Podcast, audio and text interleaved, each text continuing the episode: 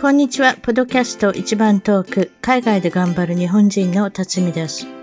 海外在住者の生の声。素敵な世界の方々とのインタビュー番組。たまに英語でもおしゃべりをしています。早いものでアメリカはロサンゼルスに来て29年が経ちました。番組のウェブサイトは一番トーク .com 一番トーク .com ゲスト情報や海外お役立ち情報をゲットしてくださいね。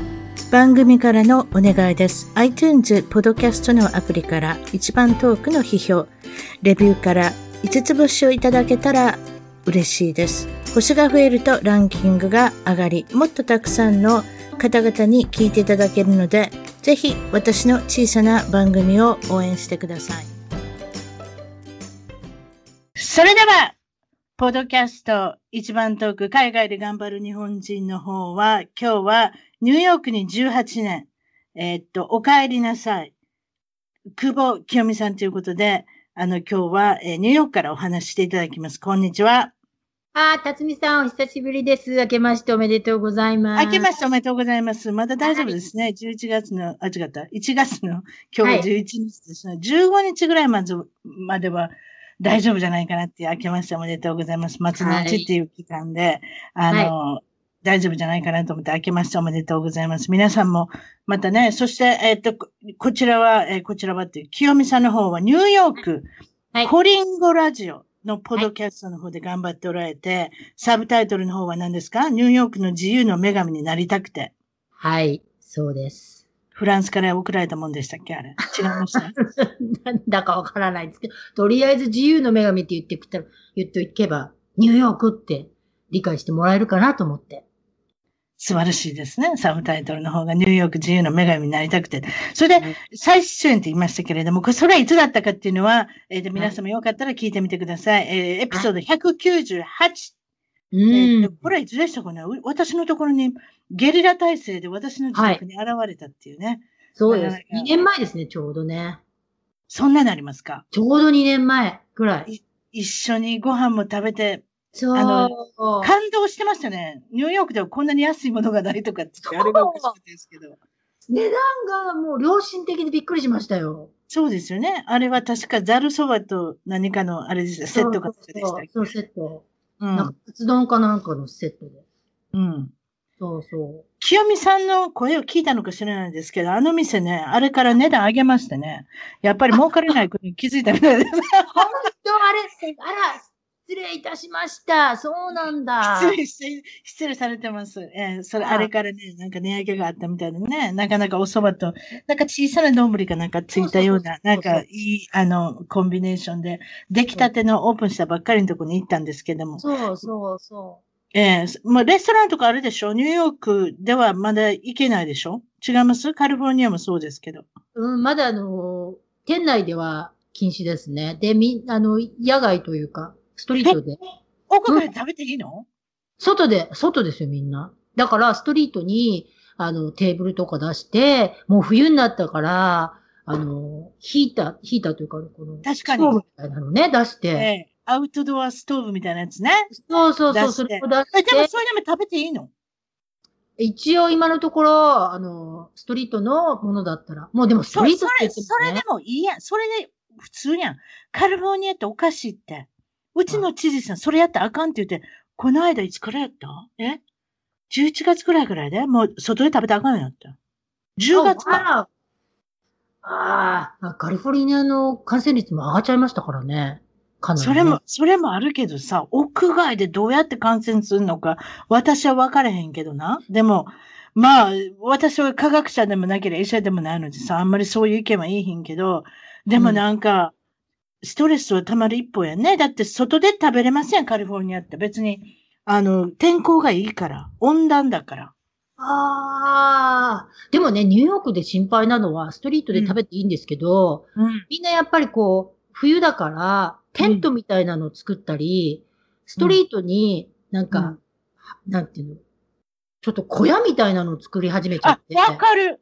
なんかもうなんかサブ、サブ屋内みたいな感じやろ？そう、それだったら意味こなこれって屋内みたいやん、みたいな。それ、ストリートに屋内作ったら屋内での食事じゃない？みたいな。でビそうそう、あの、ビニールでバリア張ってるけれども、そうれ、そう。そうやろ？寒寒くて、あの、食べるの気の毒やからってことでやってはるけど、これやと奥ないとあんま変わりませんやんっていうやつでしょ？だだからね、私はね、外食はね、知ってないんですよ。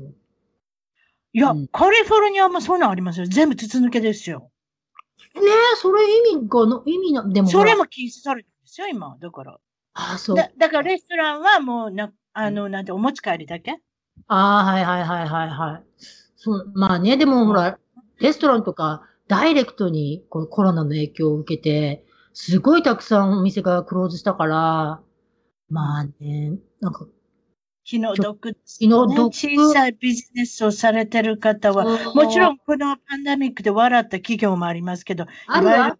いわゆる大企業ですよ。そうそうそう。だから中小企業が一番、あの、本当にスモールビジネスやってる人は本当にかわいそうだでしたよね。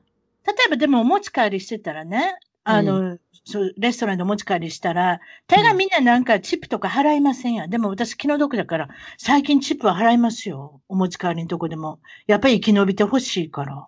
ああ、はいはいはい。そうなんだ。もうね、私なんか怖くて、テイクアウトもしてないんですよね。テイクアウトしてないの？あ、そうだ。って、だってなんか怖い、怖いっていうか、あの、ねなんか取りに行くのも不安みたいな。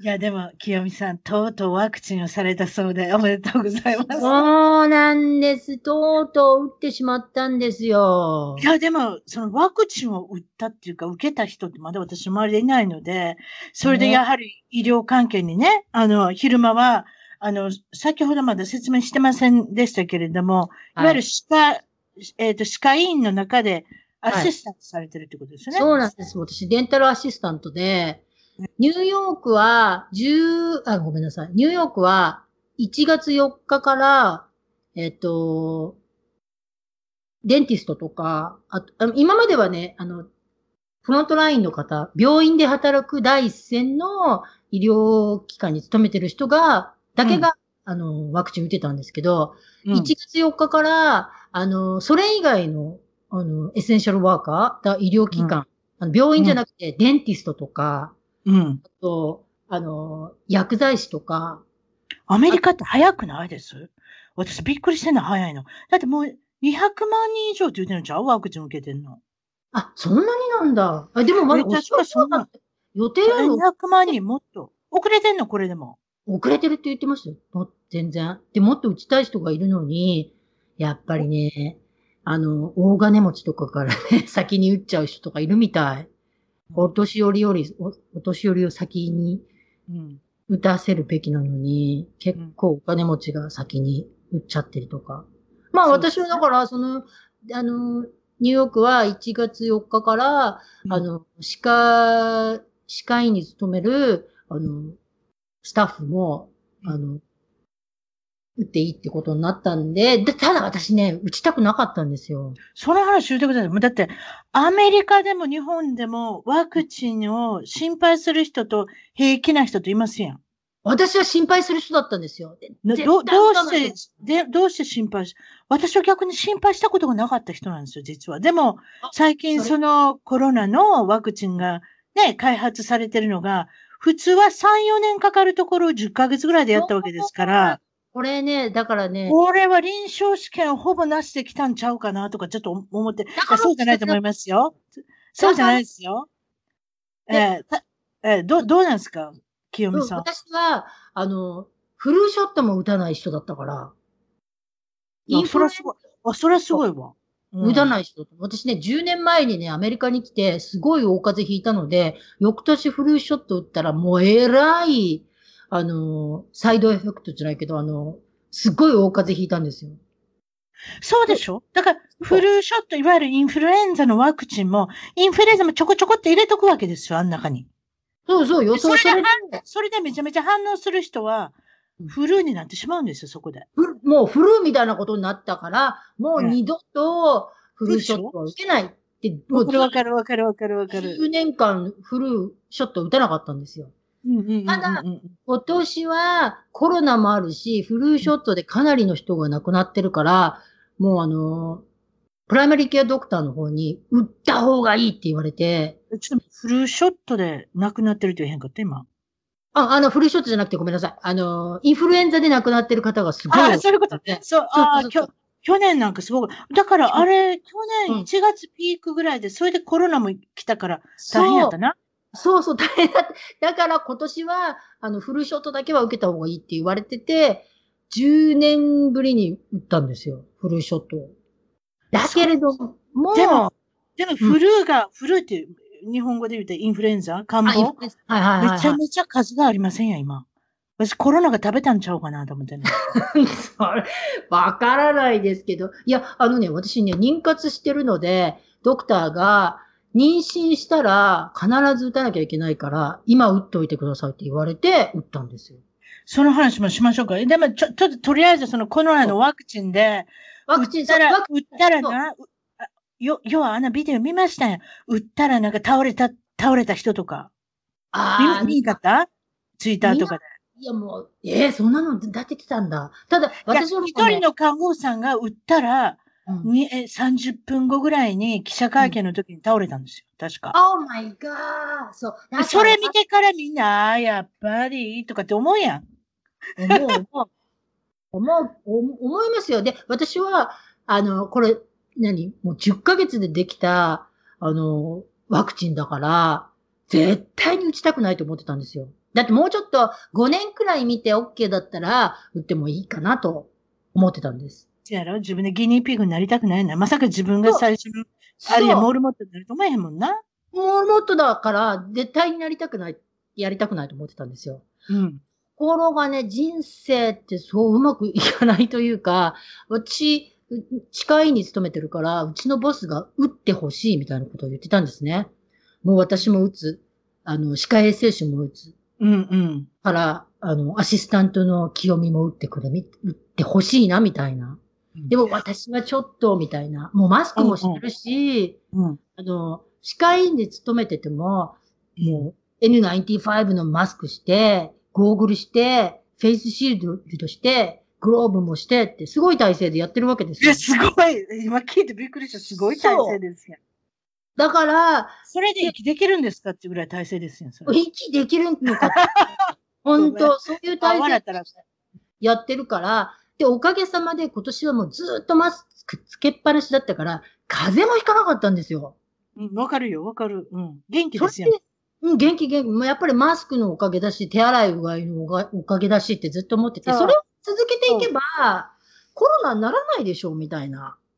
確かにアメリカ人なんかマスクすることなんか今までなかったからな。そうそう。まあ、日本とか行ったら中国とか台湾とかなんかちょっと知らんけど、まあ、まあ、日本の例やったら、はい、風邪ひきました。皆さんにかあの迷惑かけたくないのでマスクをしますっていうのが普通やったやん。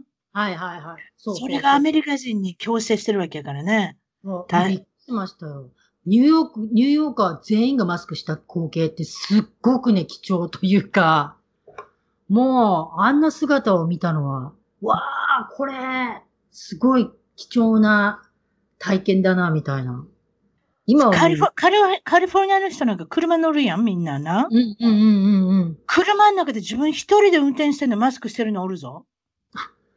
そうね。いや、他の人乗せてんやってマスクしたらいいけど。あ一人だけ一人で、一人で、ま、運転してるときは意味ないやろうっていうね、相変わらずやっぱり科学的なことが分かってないっていうか、まあそれちょっといいんですけれども、うん、あ、そうですか？それで、打ったらめちゃめちゃ痛いんですか、痛い、痛い、痛いっていうか、打つ瞬間はそんな普通ですよ。あ、普通？普通のワクチンとあんま変わらない。うん、普通のワクチンと変わらない。で、私昨日打ちたてほやほやなんですよ。あ、そう。ほんでまだ何もサイドエフェクトって言うんですか？そうないですか？あのね、腕が痛いくらい。あ、腕が痛いだけ？皆さんいいですね。清美さん、モルモットン使った会がありますそう、めっちゃモルモットですよ。私もやる気が出てきました、そしたら。あ、もうちょっとどこかな？清美さんがちゃんと一週間後にはちゃんとなってるかっていう。それで。そうそう私の経過観察しといた方がいいですよ。でも今、えー、昨日打って今日は腕が痛くて腕がね、あ上げられないぐらい。痛いなみたいな。そんな感じです。やっぱそれってフルショットもそうですよ。そうそうそう、フルショットって本当に。インフルエンザも。で、そう。そうでしょ ?10 年前に久々にやったからびっくりしたんでしょ？多分。もう、だからね、そう、今年。で、今年なぜ打つことになった？私は、だから、まだ、ちょっと聞いていい？どっち、どっちの会社のですか？ファイザーですか？それとも、モダーナですか？モダーナ。モダーナ、うん。モダーナって言ったらあれやん。あの、マイナス何十度で、あの、ほ保存せんかってもええやつやな。そうそうそうそう。そう、そっちそっちそっち？そっちもう分かった。ほんで、そ、そっちも大丈夫ってことで。そんなんでもね、内容量とか調べ、調べられへんし、どうやって調べたん？これは大丈夫やって。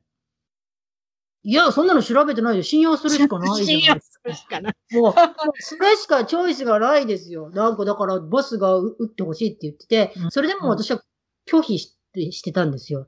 ただね、やっぱり、あのーすごいアメリカ人の方、ほとんどの人が打ちたがってるわけですよ。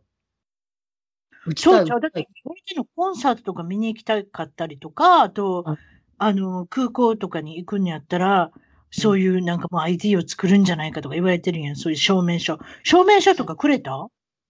あ、一応打ちましたよ。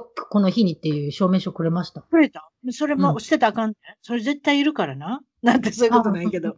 聞いても私は。そう。で、また28日後に、あの、セカンドショット打たないといけないんですけど、それが、あれやん。そう。28日後ですか。あの、うん、モデーナは、あの、28日だってって。いうことは28日後にもう売ってる人がいるってことやな。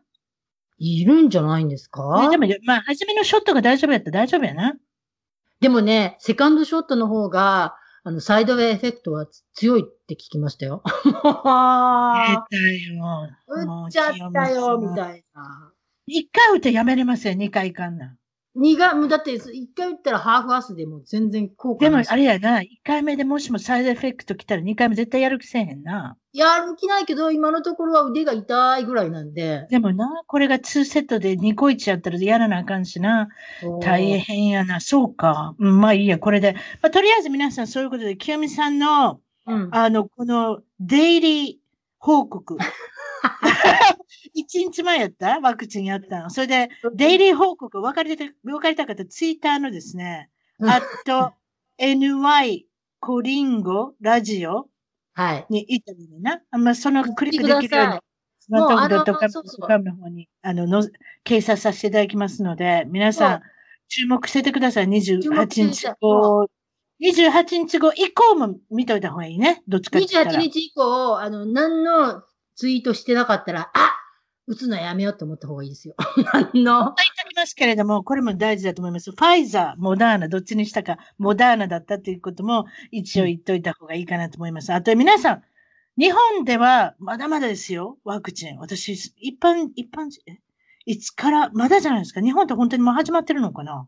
まだだって言ってましたよ。まだでしょ？一般人まで、そうでしょ、ょ、一般人に来るのは6月とか言ってたよ。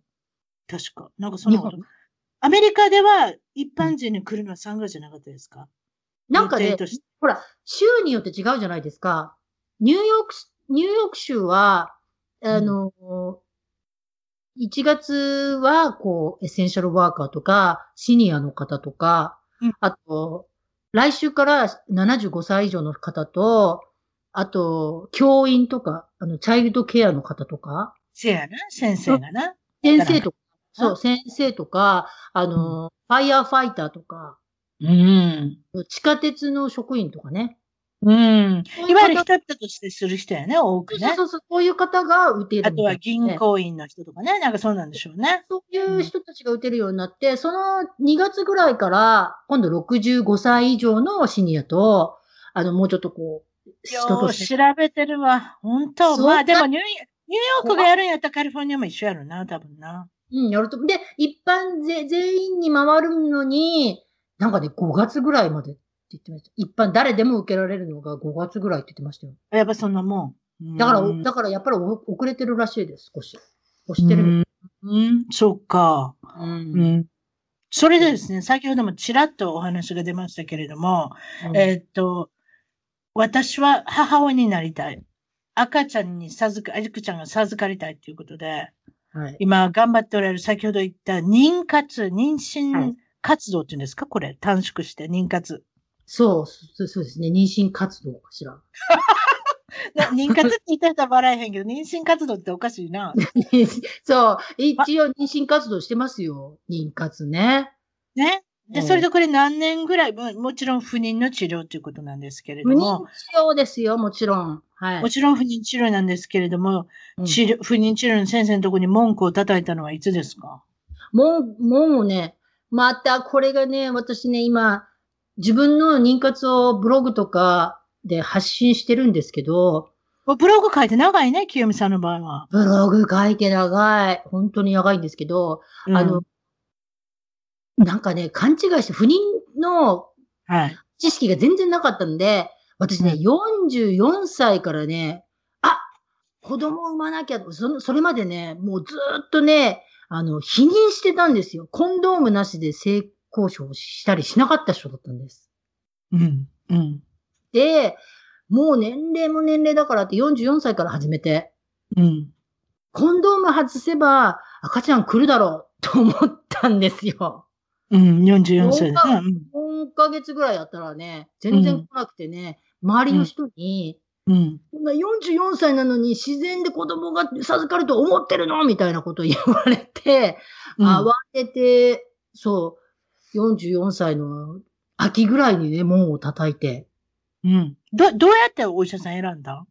お医者さんも保険が効くお医者さんとかそんな感じ。ああ、はいはいはいはいはい。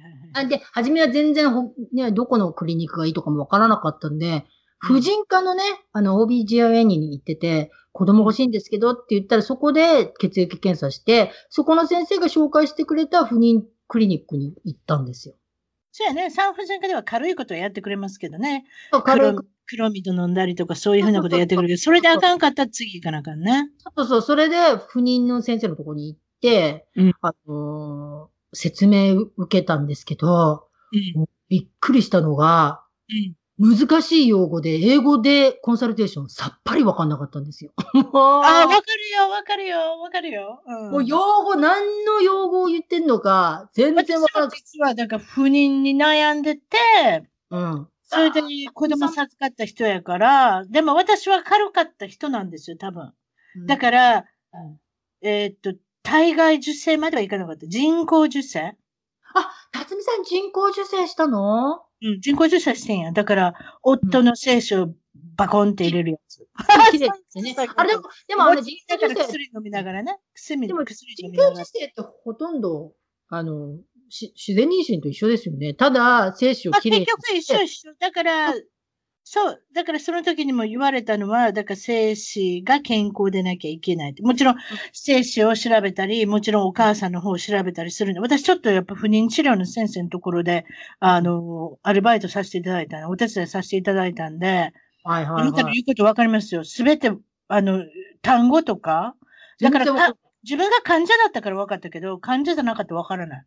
わか、さっぱりわからなくて、あの、通訳入れてくださいって言言ったんですけど、先生が、大丈夫、君ならわかるから、ゆっくり喋るからって、そう言われたんですよ。ゆっくり喋る問題じゃないと思って。ゆっくり喋ってもな、だって言葉分からへんけど、単語分からへんかったらね、単語わからなかったんですもん、そこで分からないですよね。うん。ほんで、その時に説明あったのは、どういうことですか、まず人工受精からそれともいきなりもう IBF?IBF っていうのは体外受精な体外、あうもうね、チョイスは、あと、体外受精か、エッグドナーよ。もう、あの、精子、あ卵子提供？うん。それ、もう年齢がね、44歳だから、体外受精するか、あの、で、誰かのね、若いヤングエッグを購入して、うん。それで、うんも受しくは。そう、うん人工受精っていう手もあるけど、人工受精はほとんど、ね、もうそんなに若くないから、うんあの、効果はないと思うみたいな、言われて。うん。で、じゃあ、あの、お値段いかほどですか？みたいな。もう、うん。そうやな。聞いて目が飛び出ましたよね。体外受精。えっとね、日本円で100万ぐらい？ノーノーノーノー150万円くらい。あ、それ高くなってるわ。私の子供だって21歳やろ今。だから21歳の時で、だいたい100万ぐらいよ。1割1万ドルぐらいよ。それ高くなってるわな。それニューヨークやしな。プラス、あの、薬代が4000ドルから7000ドルですよ。40万円か高ら70万円。あもう、もう、もう、無理です、無理ですって言って、その代わり、あの、人工授精する、人工授精は保険が効くみたいな感じで、じゃあ人工授精やりますみたいな感じで、うん人工授精だったら保険が効く。体外受精だと保険が効かない。うんでもうん egg donor で、なんて言ったらもっと高い。あの、体外受精よりもっと高くて、うんもしくは adoption ですね、みたいな。そういう手もありますよ、みたいな。いやでも adoption って言われても、私ね、ほら、先生にね、言ったんです。私は日本人で、私の国では、 adoption という制度が、そ、アメリカほど、あの、定着してないので、確かにそういうせな、あのー国で育ったので、いきなり adoption っていうのは無理です。えそれは、 interesting。君は、where are you from? みたいな。ど、どこのお国？みたいな。いや、日本、あ私、だから、不妊治療のとこ働いてた時に、いわゆるだから日本の患者さんがいらっしゃって、あうんまあ、ロサンゼルスだったら日本の人がいっぱい住んでるので、それだけでもうマーケティングになるんですよね、いわゆる。だから、治療の方も。なので、私が、あの、まあ、もちろんマーケティングもしたけれども、通訳もしたということなんですけれども、うん、それで分かったのは、うん日本人の人って、ものすごくタブーなんですよ。秘密原子でお願いしますっていうの何回言うか。わあ、それ、それ、わかるわ。わかる。私ね、自分がた、あのー妊活を始めた時、ブログに公表したんですよ。うん。もう、初めは叩かれましたもん、ブログ。嘘だ、顔出しなんかして。わた私も全然抵抗ないんだけど、一人に、一一人目の子供は、あの、ね、不妊治療で授かりましたっていうことで。で、でものすごく隠しありますよ。隠すの、あ、隠すって、嘘、あの、公表できないの、みんうん。うん。なんか、そういう世界があったみたいで、私そんなの気づかなくて、うん。まあでもプライベートなことだけど、自分でね、15年も16年も書いてきたブログで、うん。こんな大事な一大事をブログに書かないのはと思って書いて、写真まで出してね、人工授精。私、もう私たちボケてんのかな？ボケてんのかもしれない。そう。もうそうやって、ねそう、匿名。アメおばさん、おアメおばさん化してんのかな？いや、でもね、日本の友達一人平気で、え、なんで私妊娠したの？不妊の治療で妊娠したけど全員に言ってるよっていう子もいたし、まあ、その子の考え方も違うやろな。でも、うん、ほとんどとか100%その日本女性の患者さんは秘密原種で絶対お願いしますって言われた。なんかね、多分ですけど、思うに、子供が授かれない体っていうか、だと思われてしまうみたいな、そういや、いう。け結局だからその疑惑が絶対女性の方に行くんやと思うね。あんまり男性の方に行けへんね。でもね、不妊治療の先生のとこで働いたら分かったけどな、男性の問題も多いね、実これは。男性不妊もね、半分あるんですよ。めっちゃ多いね。知らんで、うん ?5D がどうのこうのって言われて知らんけどな。でも、本当に男性に、あのー精子がなかったとか、無精子症とか、あとか、数が減ってるとか、もう、数が減ってる人は自然妊娠なんてする確率が低くなるじゃないですか。数が低くなく私て、私も今そこで働いてへんから言うけどな、うん男性でいたのは、何人かいたのは、あの、おおかしな言い方やけどね、あの、男性の精巣ってあるやん。とか、たまたま。たまたま中にせあの精子が入ってますやん。うんその精子の一匹でもいいから生きてんのをうん見つけたら、それで妊娠できるかもやからって言って手術するんですよ、みんなね。そういう人もいた、いた、いた。うんうんうんうん。いたんですよ。それでいたんですけど、うんその人ね、おたふくやりはって昔に。な？Oh my god! バンプスっていうやつをこっちで。だから、はいアメリカは強制的に多分あるワクチンじゃないですか？多分。うんうんうんうん。日本はわ強制じゃないんですよ。あれなんで強制の反対でなんていうの？ああの、忘れたけど、なんていうのか忘れた。とにかく自分でやりたかったらやってくださいっていうワクチンの中に、ーな、2位みたいな。オフは2位に、オフ、に私もあかん、日本語も分からへん、英語も分からへん。マンプスな、とにかくその、そのワクチンは日本では、うん。やってもやらんでもええねん。は未だにあ。、未だに。昔なんかなかったワクチンがあったのかとか。だから、やったことないから、うんその、その質問事項に必ずあんねん。日本人ぐらいやねんって、ワクチンやってない人。ほんで、それで高熱出した人は全部やられてんねん、男の人。Oh my god. 一匹もないねんね。それ私通訳せなあかんねん。すいません、一つ目のたまたま開けてみましたけれども、うんあ一匹も、あの、生存した精子ありませんので、今度は二つ目行きますねって、私通訳してんけど、わあ、嬉しいで、それ言うの。すごい。だから男性も自分側に非があると思われたくないから、テストしない人が多いらしいですね。そうそうそうそう。まず女性から行けってわけよ。ほんで、まあ、その、不妊治療の先生のところにも行けへんねん。男の人そう、そうなのよ。いや、アメリカ人はちょっと違いますよ。アメリカ人は違うの。ありがたかったわ。うちのね、相方はね、アメリカ人なんですけめっど、ちゃ協力的よ。めっちゃ協力的ですよ。自分から精子テストしてきてくれましたもん。そうでしょ？自分からしてきてくれるし、もう、あの、うちの相方はね、もう毎日出しても大丈夫ぐらいな性だって、欲が。だって、テストするのにも恥ずかしいで。自分で持っていかなあかんねんで、それを。そう、もう、あの、クリニック。なんかうちの相方が、持っていくか、クリニックにある一部屋の、あれそうやん。ポルネーあのうちの、そう、うちの相方曰く、ジャックオフステーションって言ってました。それそれそれそれそれそれそれそれ。そこで、あなんかエロ雑誌とかあったり、あの、エロビデオあるんだけど、俺は使わないで、そんなのって言ってました。俺は自分の持っていくみたい。自分の、あの、iPad 持ってって、自分の好きな、あの、ポルノを見て、射精して、してみました。って言ってましたよ。言葉出ましたね。今私繰り返繰り返しませんけど。あ そうなんですよ。ほんで私、あの、先生に言われたんですよ。辰巳、あの、いろんな国の人と結婚してる人がいるから、うん日本の女性が出てる映画も買ってきてくれへんって言われたんですよ。一 回そうそうね。お好みがあるから、そう、同じまあそうですよ。だって自分の奥さんとか自分のパートナーと同じ顔の女性が出てる方がやりやすいじゃないですか。そっちの方がいい。それは先生確かです。うん。そううん。まあ今度うちの主人に聞いてみますけど。あ そういうこと、そういうこと。いやでもね、でもそういうことで、でもそそういうふうなことは、とりあえずは女性からね、まず押して、自分は後に行くっていう人が、日本のカップルの場合は多かった？おそう多かったって言いますよね。ええなかなか男性が協力的じゃないで、であの不妊になってしる。ちょっと、ちょっと言わして、その人ね、結局ね、うん二つ目のたまたまにもなかった。あー、そう。そしたら奥さんは、うん。かわいそう、かわいそうって、もう、だから男の人もなんかあれや、恥ずかしいですから、さっさと家帰りたいんですよね。あはいはい、はい。それで、その患者さんが帰ってきはったんですよ、もう一回。で、私にあ会って、なんて言うたと思います？女性。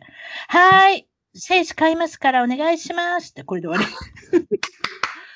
すごい、精子バンクそうでしょ精子バンクね、やばい話、これも言っていいのかなまあいいや、もう働いてないから。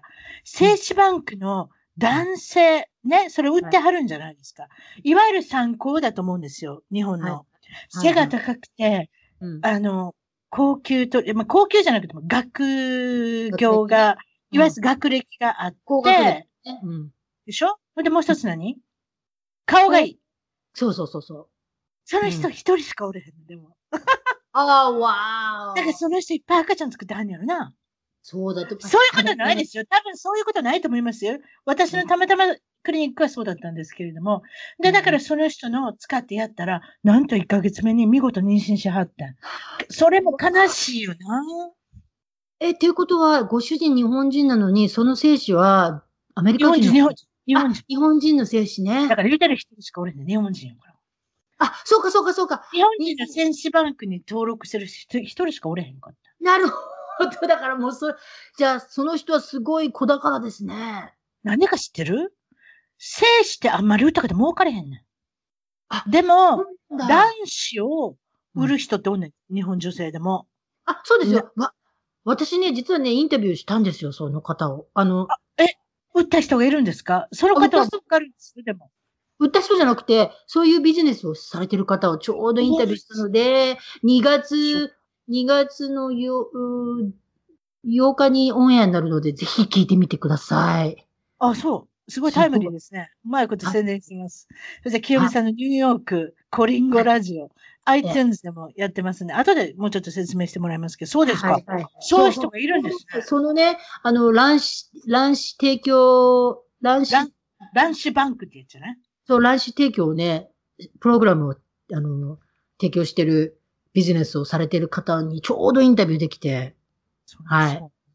うん。そ本当、まあ、でもとにかくそういうビジネスも、もちろん日本にもあるんだと思いますけれども、う。アメリカはね、そういう面では進んでるっていうことで、それで清美さんの話しましょう。で、清美さんはもう、かれこれ3年ぐらい治療されてるんですか？うん、まだね、あの、体外受精に入ってから1年半くらいですね。うん。だってほら、44歳から始めたのにタイミング法なんかやっちゃって、その後、あまりに体外受精が高いので人工受精をやったんですよ。うんうんうんうんうんでももう全然かすりもしなくて。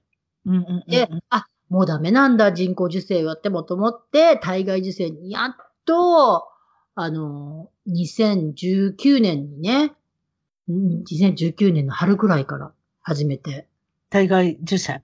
体外受精。まあ、これも大変よ。お金かかるし、やっぱり卵子の老化が激しいから、卵の数も減ってくるし、うん卵がやっと取れたとしても、受精なかなかしなかったりね。うん。でえ、それやっと受精しても、うん。やっと受精卵ができたんですか？やっと受精しても、あの、着床しないとかね。はあね。それも難しいですよね。着床がしない人っていうのもいっぱいいますよね。だから、それで子宮筋腫があったりとか、それで、それが見つかったらまた子宮筋腫を取ったりとか、なんかいろいろ私、ポリープ2回取りましたもん。でしょ？あと、うん昔、残念ながら中絶した人とかね。そういう人はいわゆる子宮の壁が傷ついてる方が多いですのでね。着床の可能性が非常に、そういう方いらっしゃいますよ、患者さんで。うんへえ。一回だけじゃなし、二回ぐらい中絶されている方っていうのはなかなか難しかったですよ、やっぱり。あとやっぱりね、老化が、老化してるので、卵子が、うんあ。の遺伝子に問題が出ちゃって、遺伝子に問題があると着床しないんですよね。それもありますよね。そうそう。だから、あの、着床前診断っていうのがアメリカではできるんですよ。着床する前に、その遺伝子に問題がある知らなかった。そう、ん遺伝子に問題があるかないかを調べられる検査があって、それはね、日本で、そう、あ、それ聞いたことあるあるあるある。あと、だから、あの、で遺伝子によって受け継がれる病気とか避けれるもんね。うん、そうそうそうそう。で、男の子と女の子で避けれるしね、確か。男と、ああとね、男、性別もその場ではん分かっちゃうの。そうそうそうそう。そう。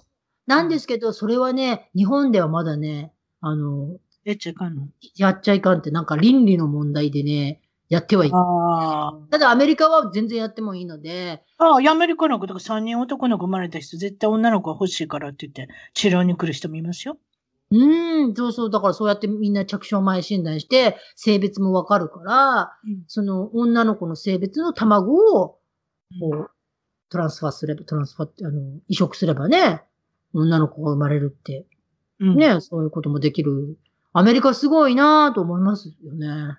そういったところはね、うん、考え方がね。ただね、治療費が高いのでね、保険が効かなかったりね、保険の効く保険に入ればいいんですけど、だからね、今年あたり保険の効く、あのー IBF の保険が効く保険に変えないとな、みたいな考えてるんですけどね。先生からどういったことに気をつけましょうとか、どういうふうなこと言われます？こんなことしましょう。あんなことしちゃいけません。もちろん男性も女性も。ど、どどういうこと言われるんですか？先生なんか何も言わないですよ。先生はだってビジネスですから、先生はもう、あの、その血液検査を見て、そのた、薬の調合、調整っていうか、このくらいの薬を打ってとか、この薬を飲んでとか。で、卵を作って。先生は特にこう、こう、こうとかは言わないですね。でも、あ認本知者っていうのは自分で勉強するから、当確かに。自分で何が妊活のためにいいのか、何が食生活どうするのかとか、運動はとか。もう自分ですよね、みんな。だから妊活コミュニティみたいなのを私作ったんですよ。お素晴らしい。うん。そう。で、それで何を唱えてるんですか？例えばなんか言ってはりません。早いこと寝なきゃダメとか。そう、あ、あの、妊活のなんか基本は早寝みたいで。早寝。それから食事の改善と、たと例えばどういうことを改善したらいいんですか？タンパ、タンパク質をたくさん取る。あ、それはよく言われてますね。タンパク質を、高タンパクと、あと、そうね、タンパク質をたくさん取れって言われますよね。それは妊娠してからもね。特にこの心臓音が聞こえるまでは、タンパク質をたくさん食べてくださいって言われますもん。ああ、そうそう、その、その食生活とに、もちろんカフェインを断ってとか。カフェインあかんの？カフェインもうやめまして、もう3年くらい飲んでないですよ、コーヒー。うわぁ、すごい。アルコ、アルコールもダメですか？お酒ももともと飲まない人だったんで、ソーシャル委員会ぐらいだったんで、全然飲まなくて問題ないし、タバコも吸わないんですよ、私は。うん。めちゃめちゃ健康ですよ。めちゃめちゃ健康ですけど、やっぱりね、男子の老化っていうのはね、これは定めですからね。健康でいても、まあ、賞味期限があるって言われてますから。そう、期限があるからみんな若いうちに卵を凍結しておいた方がいいですよっていうのを皆さんに、卵を凍結しておいた方がいい。あと男性にもありますよね。これ聞いておられる方で。そしたら男性はどうしたらいいのか。まあもちろんこれは自然妊娠だったり、もちろんその強い精子を作るっていうことにか、いわゆる泳ぎの上手な強い精子を作るっておかしい言い方ですけれども、それはビタミン C。もう自分はもう子作りをするぞと決めたら、ビタミン C を取る。あるじゃないですか。あの、丸い粒のやつ。あれを取ることと、あと先生がおっしゃったのは、お風呂、日本人の人好きですけども、ジャグジとかにお風呂とか長くと浸からないように。そうそう。あの、たまたまを暖かくしてしまわないように。そう。で、そのレッスンの中にあとは、ブリーフを履いちゃダメ。そうなんもうちょっと、ブランブランの、あの、ブランブランっておかしい。ブランブランにしていった方がいいですあの、トランクスの方が風通しがいいので、その方がいいですよ。あと、決定的なやつ。はい。自転車にあんまり乗っちゃダメっていうの。そうなの。自転車ダメなのよ。だから自転車講義してる人で、不妊の人いるんじゃないですか？どうなのかな？まあでも若かったらね、自転車乗っててもいいと思うんですけど。ありません。競輪選手とかで。競輪選手、子供生まれてますか？ちょっとわかんないですけど。でもずーっと、だから、あの、いつもコンスタントに乗ってる人ってやばいですよ、だから。うん、そうそう。自転車はダメって言いますよね。自転車大きい、なんか結構大きいみたいですよ。だからこれ、うん、ビタミン C もいいみたいですよ。だからそうあとね、亜鉛もいいらしいですよ。亜鉛？亜鉛って何ですね、英語で言ったら。あ亜鉛は、ジンクだでしたっけ？ジンクは違う。ジンク？うん。え？あやジンク、うん、それって風邪薬に効くやつですよね、ジンクって。違います？あ、じゃあ、じゃあ、じゃあ、やっぱりビタミン C と関係があるかもしれないですね。うん。うん。ビタミン C とジンク取ったら、風邪ひけへんやん。言われるやん、そういうふうに。あと、ビタミン D も飲んだら、もうこれで最高っていう。あ、そうだ、そうだ。やっぱりね、亜鉛はね、ジンクですよ。そう、ジンクね、取った方が。うん。いいんですよ。うん。うん、え、っていうことはあなたプリネータルバイタミンとか飲んでんの？もう飲んでますよ。もうここ2年くらい飲んでるのに、もう、みたいな。そうでしょ？プリネータルバイタミンって何ていうのかな？あ、日本、日本の人も言っときますけれども、うん、日本の人ってことなんですね。アメリカの人何でもいいですけど、皆さんに言っときますけど、プリネータルバイタミンっていうのはいいですよ。皆さん。あの、もし子作りをされてるんだったら。もう妊活者は必須ですよ。いわ、いわゆる、だから皆さん飲まないですけど、あれはいいですよ、飲んどくと。あれ、要はマルチビタミンですからね。あの、妊婦さんが必要なビタミンがすべて入ってますからね。そういうことです。何かかけたら、いわゆる、あのー、子供のね、支障とか、そういうふうな。そうそうそう。特に。胎児が支障で、ね、そうそうそうならないようにっていうことで、特に養酸って言うんでしたっけ？そう、養酸はね、必須。必須なんですか？英語でなんていうのか忘れましたけど、日本語で養酸って言うんじゃないですかね。そうそうそうそう、うん。あれが入ってると全然違うっていうことを聞いて、特に高齢出産をされる方っていうのは、やっぱりちょっと気をつけて、もう子作りの準備からプリネータルバイタミンを飲むっていうね。ねそうですか？うん。しかも高齢なんで、あの、プリネータルバイタミンはもちろんなんですけど、えっとね、えー、DHEA、卵の数が少なくなっちゃったので、DHEA を飲む。それと、高級点、コエンザイム9点。あ、そういうの聞いたことあるな。これもね、必須みたい。あの、若返りのサプリ、ね。コエンザム9点何でも効くんかな？なんか知らんけど、なんか要件いろいろ効用があるようなこと言うてるな、いつもな。要は、あの、アンチエイジングの。あ、そう、アンタイエイジングに関してなんかとかね。そうそうそうそう。だから、うん、高齢妊活の場合はね、それが必要だと。ちょっと待って、妊活のさ、コミュニティ作ってるって言うたやん、さっき。うん。はい。皆さん何言ってるんですか？どういうこと印象がありますか？皆さんはどういうことを言ってるんですか質問会とかするんですか？どどういうふうな悩みを打ち明けてます？これはね、ちょっと大変で、ね、まあ、あの、打ち明ける人がいないとか、やっぱり匿名でやってたりするから、みんな相談したいとか、そういうコミュニティに入りたいんですけど、なかなかね、日本人のね、コミュニティって大変なんですよ。やっぱり、私はこうみんなで話し合って、こうみんなで経験者とかがその質問に答えて、そういうのをこう目指したんですけど、やっぱりね、ポストしてるのは私ぐらい。り。え、ちょっと待って。清美さんだけ。やっぱりみんな恥ずかしいんですよねあ。そういうところがでね。ね、私ね、作ったんですけど、まあ、日本人とね、頑張ってみんなでわーっと励ませるようなコミュニティがあればいいかなと思ったんですけど、それと他にね、アメリカのね、コミュニティにも入ってるんですよ。こう、Facebook のね。うんうんうん。アメリカ人はすごいわ、毎日ね、何個もね、ポスト、いろんな人から。で、そのポストにね、アメリカ人はすごい。YouTube のライブでもしてみよ。何百人、何千人が書いてますやん。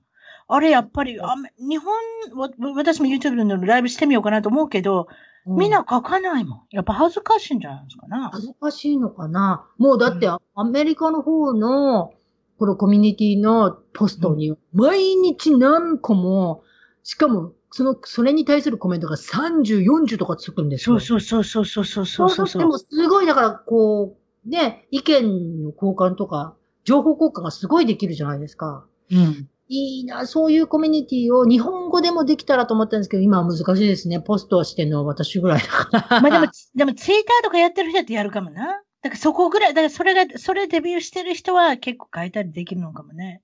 意見を言ったりね。なかなか難しいですけど、そうですか。その中で、陽明酒がいいって聞いたんですけどっていう、このツイッター見てたら、あそのう、ありますけど、これ何ですか、陽明酒って。私知ってますよ。陽明酒は知ってますよ。でもなんか高そうなイメージがあって手つけたことないんですけど。あ、あんまり高くなかったですよ、調べたら。あのこれな、せ何が入って、結局なんかミステリーなお酒でしたね。陽明酒って何ですか？お酒？うんお酒？お酒、お酒。あれはね、昔からありますやん。そう、おばあちゃんが飲んでたから、そあ、う誰かそういう人がいたらね、私誰も飲んでなかった。私はおばあちゃん何なんだろうっていう。これ言うてください。何やる何ですか？えっとね、14種類の生薬を、なんか、こう、発酵さ、発酵というかお酒にしてる、ああ、そういうやつ。そう、漢方漢酒方系やな。そう、漢方系で、あの、漢方も妊活にいいっていうんで、漢方を、私もね、ニューヨークのチャイナタウンに行って、あの、チャイナタウンの中国人の先生に、あるあるあるある。そういうコマーシャル見たことある。コマーシャルって、あの、日経の新聞とかになんか見たことあるような気がするそ。うそう漢方が効くっていうやつ。うん。漢方が効くっていうので、私はチャイナタウンに行って、その、あの、チャイナタウンで漢方を処方してもらいましたって言ったら、妊活クラブのメンバーの子がメッセージで、なんか妊活には、あの、陽明酒がいいらしいですよって言われて、うん。で、グーグルして、グーグルしてみたら、本当に陽明酒で妊娠とかあったんですよ。アマゾンで買ったんですか？アマゾンである、あるのかこなれがね、大変だった、あの、あの辰巳さえ？ん。アメリカでは購入できないんですよ。なんで？あ、売ってないってこと？お酒で医薬品だからだって。ああ、そうか。輸入できないらしい。輸入できないの？陽明だから酒。個人で送ってもらうぐらいしかできなくて、うんでも重たいから送料の方が高くついちゃうわけですよ。高いなぁ。そうか。。アメリカではね、結局、あの、医薬品になっちゃうからスーパーでも売ってないし、うん輸入もなんか個人、個人宅には送れないっていう風になってて、うん。もう、陽明酒難民がアメリカにはいっぱいいたので、それをブログに書いたんですよ。そうそううん。そんな感じ。で、結局、でも、あのー妊活中なのにお酒飲んでいいのかっていう話があってね。確かに。陽明酒一応お酒じゃないですか。そうそうそうそうそう。でわからんよ。陽明酒っていう、酒って、お酒って書くから入ってんのかな思うやん。私も飲んだことないけど。うん、で。もお酒なんだって。うん、やっぱお酒なんや。じゃあアルコールやもんね。アルコールなのあ、し清美さんにいいこと言ってあげなあかんわ。え、あ何ですか？のね、ジョン・トラバルタっているでしょ？うん、ジョントラ、あの、ジョン・トラサタデーナイトバルタの奥さんって妊娠したのいくつやったか知ってる？え、いくつ？長男の子があれよね、不幸な、あの、ことに、亡くなりはんねんね、18歳ぐらいで男の子。で、それから、ケリー・プリストンっていう、だから、いあの、女優さんね、うん。最近亡くなってちょっと悲しいですけれども、その方が、いわゆる、だから、二人目を産みはるんで、三人目を産みはるんですよ。その長男が亡くなってから、さて彼女はいくつだったでしょうっていうのが問題。え、ってことは、あの、ほら。知らないですよ。自然妊娠と思えないですよ、私。うん、あのね、多分ね、40後半での自然妊娠はもうほぼないと思うので。うん。で、で、しかも、私にとっての吉報ってことは、私の年齢より高いってことですよね。うんもうわからない。もうヒヒントを言わない。えーじゃあね、49歳。47歳。47、あー、やだ、でもいや、そんなに話題になりましたよ。だって、比較的というか非常に高齢だから。そう、47歳で出産って素晴らしい、素晴らしい。でも私47歳になっちゃったから、今妊娠しないと、もう出産とか48歳になっちゃうわけですよ。これ秘密なんですけどね。うちの秘密なんでお父さんの話しましょうか。お父さん絶対これ聞いてないからね。あ、そうなの。お父さんのお母さんって48歳で自然妊娠しはったん？そうなの。あのね、実はたつみさん。昔の人はね、40後半50でも出産してたらしいんですよ。なんですの？だから私たちの食べてるもんなんか違う。おかしいんですよ。食べ物なんか、なんかおかしいんですよ。食べ物それもはね、それも9人目の赤ちゃんやった。ほら、あのね、なんでかっていう、それもね、もう妊活長いから、あの、調べましたけど、昔の何女性、がいかんのですか？あのね、農作業とかしてたから、運動もしっかりできてたんですよ。で、かあの、昔の人は、あの、日が昇ったら起きて、日が沈むと寝てたわけですよ。確かに。だから早寝もきっちりできてて、体内時計がきっちりしてる上に、食物も食べ物も、もう無添加、オーガニックなわけですよ。確かに。だ運動もして、休息も取れ、睡眠も取れて、食べ物もいいからね、妊娠するんですよ。だから、今の鉄則、ね、妊活の鉄則は、睡眠、あ休養あ、食事なんですよ。だからあとちょっと、ちょっと聞きたいのはさ、スマートフォンとか悪そうな気がする。悪い悪はいだからね。あれ、男にも悪いような、女にも悪いような、お女って言い方おかしいですけど、おか、お母さんになりたかったら、お父さんになりたかったらしちゃいけない。な、なんか最近、子供がどんどんできない。特にこのコロナになってから皆さん、大体台風が来て、うん緊急事態になったら子供が増えるんですよ。やることないから子作りしてしまうっていう。でもコロナの場合は違うんですよ。将来が不安なので子供を作らないっていう、あの、傾向になってきたんですよ。この、だから、一年ほど。あーわー聞いた、聞いたことあります？これ。ど、どなたかのブログでそう言ってたご主人が、う。うんん感染とかして、ちょっと、ま、どうなるかわからないから、コロナが収ま収まるまで、あの、妊活はストップしようっていう方のブログ見、見ましたよそうそうそう、ちょっと将来が不安だからとかさ。あと、人々出会いがなくなったじゃないですか。彼、彼、彼、彼女が。えー、そうすこれると、ちそうすると、できちゃった婚とかってななくなっちゃうし。できちゃったこんね。わかる？そういうのもなくなってきたやん。だから、アメリカって、本当にもう梅を増やせのように、赤ちゃんはいっぱいいたじゃないですか。うんでもそれが、それが、去年、去年っていうか、そう、少なくなったって聞きましたよ、私。えー、でもそ、それはわかる、それはわかる気がします。ハリケーンが来たら子供が生まれるとみんな思ってたんですけれども、コロナが来たら子供はちょっと遠慮するっていうね。そうか、いろいろある。失業者とかすごいですもんね、失業率が。あ、すいません。あの、さっきのスマホは何がいけないんですか、え、何ですか？何を？スマホ、スマホ。なんかありません ?5G そうとか。あの、結局は、電磁波、電電磁波、電磁波がう、んあの、うんいけないみたいね。やっぱり？うん。ねだ。から、できれば、あのー寝る前は触らない方がいいとかね。あの、寝てる人もいけないんですよ。チャージしながら寝る人。そうそうそう。私あなんか、れいけない、聞きません。そんなこと言ったら、だって電子レンジに怖がってた人もいっぱいいるんですから、言うたらしょうがないですけど、電子レンジと 5G と比べたら比べ物にならないと思いますよ、私。だってね、あれですよ。あ変な話、私、歯科医院で勤めてるんですけど、やっぱり、はいあの、歯のね、レントゲン、みんなね、あ、レントゲン、レントゲン。うん。放放射線が怖いって言われるんですけど、歯の放射線なんて、本当にね、微妙なんですよ。私、それ先生に言ったことあるわ、一回。すいません。あの、こんなにレントゲン取らなきゃいけないもんですかって聞いたことあるわ。そう言われますよ。それは多い質問。うん。もほんで、あのほんじゃ、取りたくない。あそしたら歯の場合はものすごく、レントゲンのその放射線っていうのはすっごい耳っちいもんだから心配しなくて大丈夫って言われたけど。そうそうそう。その通り、うちのだからボスは、あの、そんなね、このレントゲンを取るのを恐れてるより、タイムズスクエアを歩いた方が、もっと電磁波がすごいですって言って、言ってました。あ人がいっぱいいてスマホやってるから？うんうん。タイムズスクエアなんてあんなに、あの、電磁波っていうか、あの、キラキラキラキラしてるじゃないですか。電光掲示板。あ、電光掲示板。そうああ、あそうそう。あいうとこから出てくるんですか？そうそう。だからタイムズスクエアを歩く方が、あの、もっと危ないみたいな。面白い先生だな。そんなん考えたことなかったわ。そう、だから、ね、飛行機乗ってたって、あの、放射線浴びてるから。そうやの？え、そうっていうことは、あれですか？客室乗務員の人に、あれですか？不妊が多いとかあるんですか？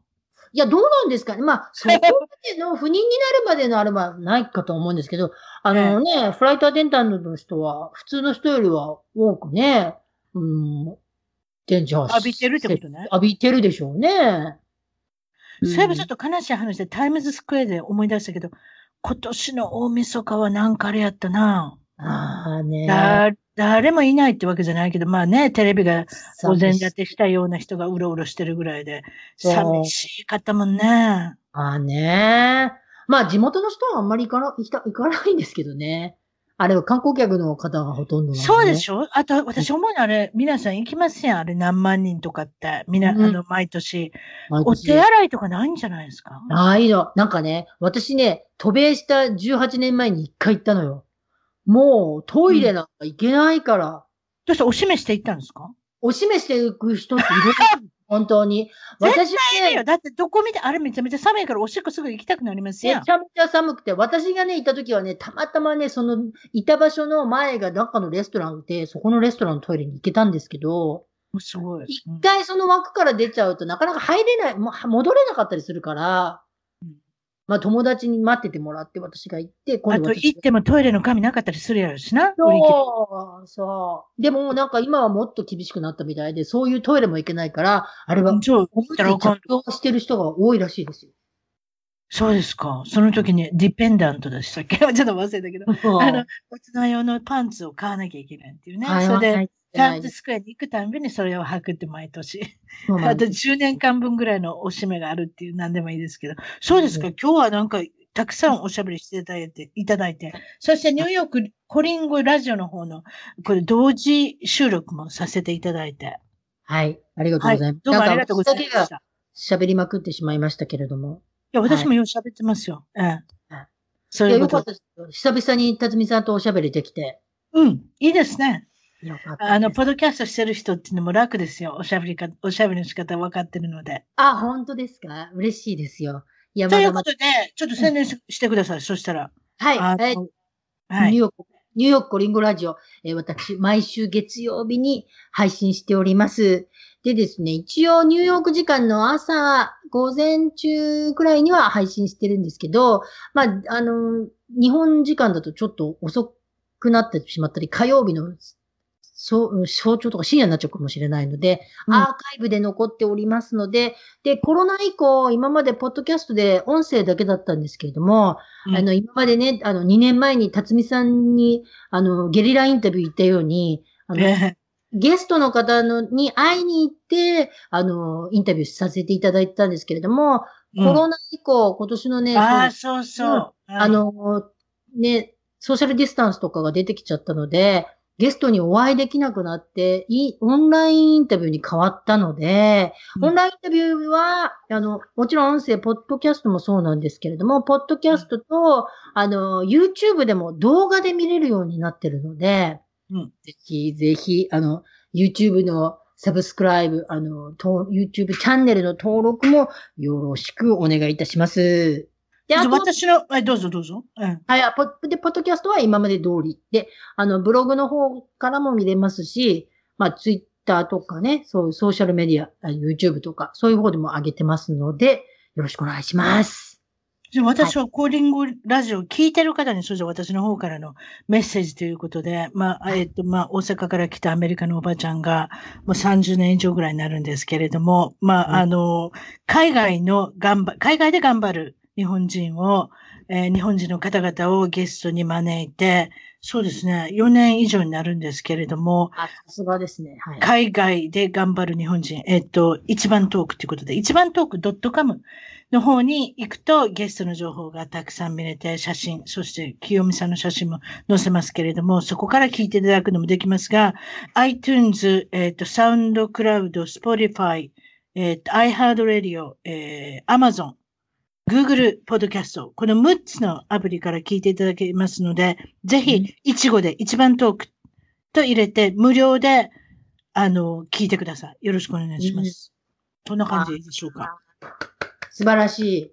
はい、ありがとうございます。そんなことでお互いに宣伝しまくりましたので、はい、どちらも楽しんでいけたらなと思います。そうですか。今日はどうもありがとうございました。そしたら。はい、ありがとうございました。はい楽しかったです。はい、またよろしくお願いします。はい失礼します。失礼します。一番トークのツイッターでぜひフォローをして絡んできてください。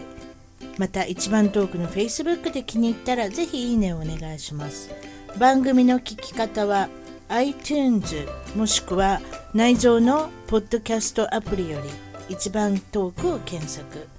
Android のスマートフォンからは SoundCloud、Google Play Music のアプリより一番トークを検索。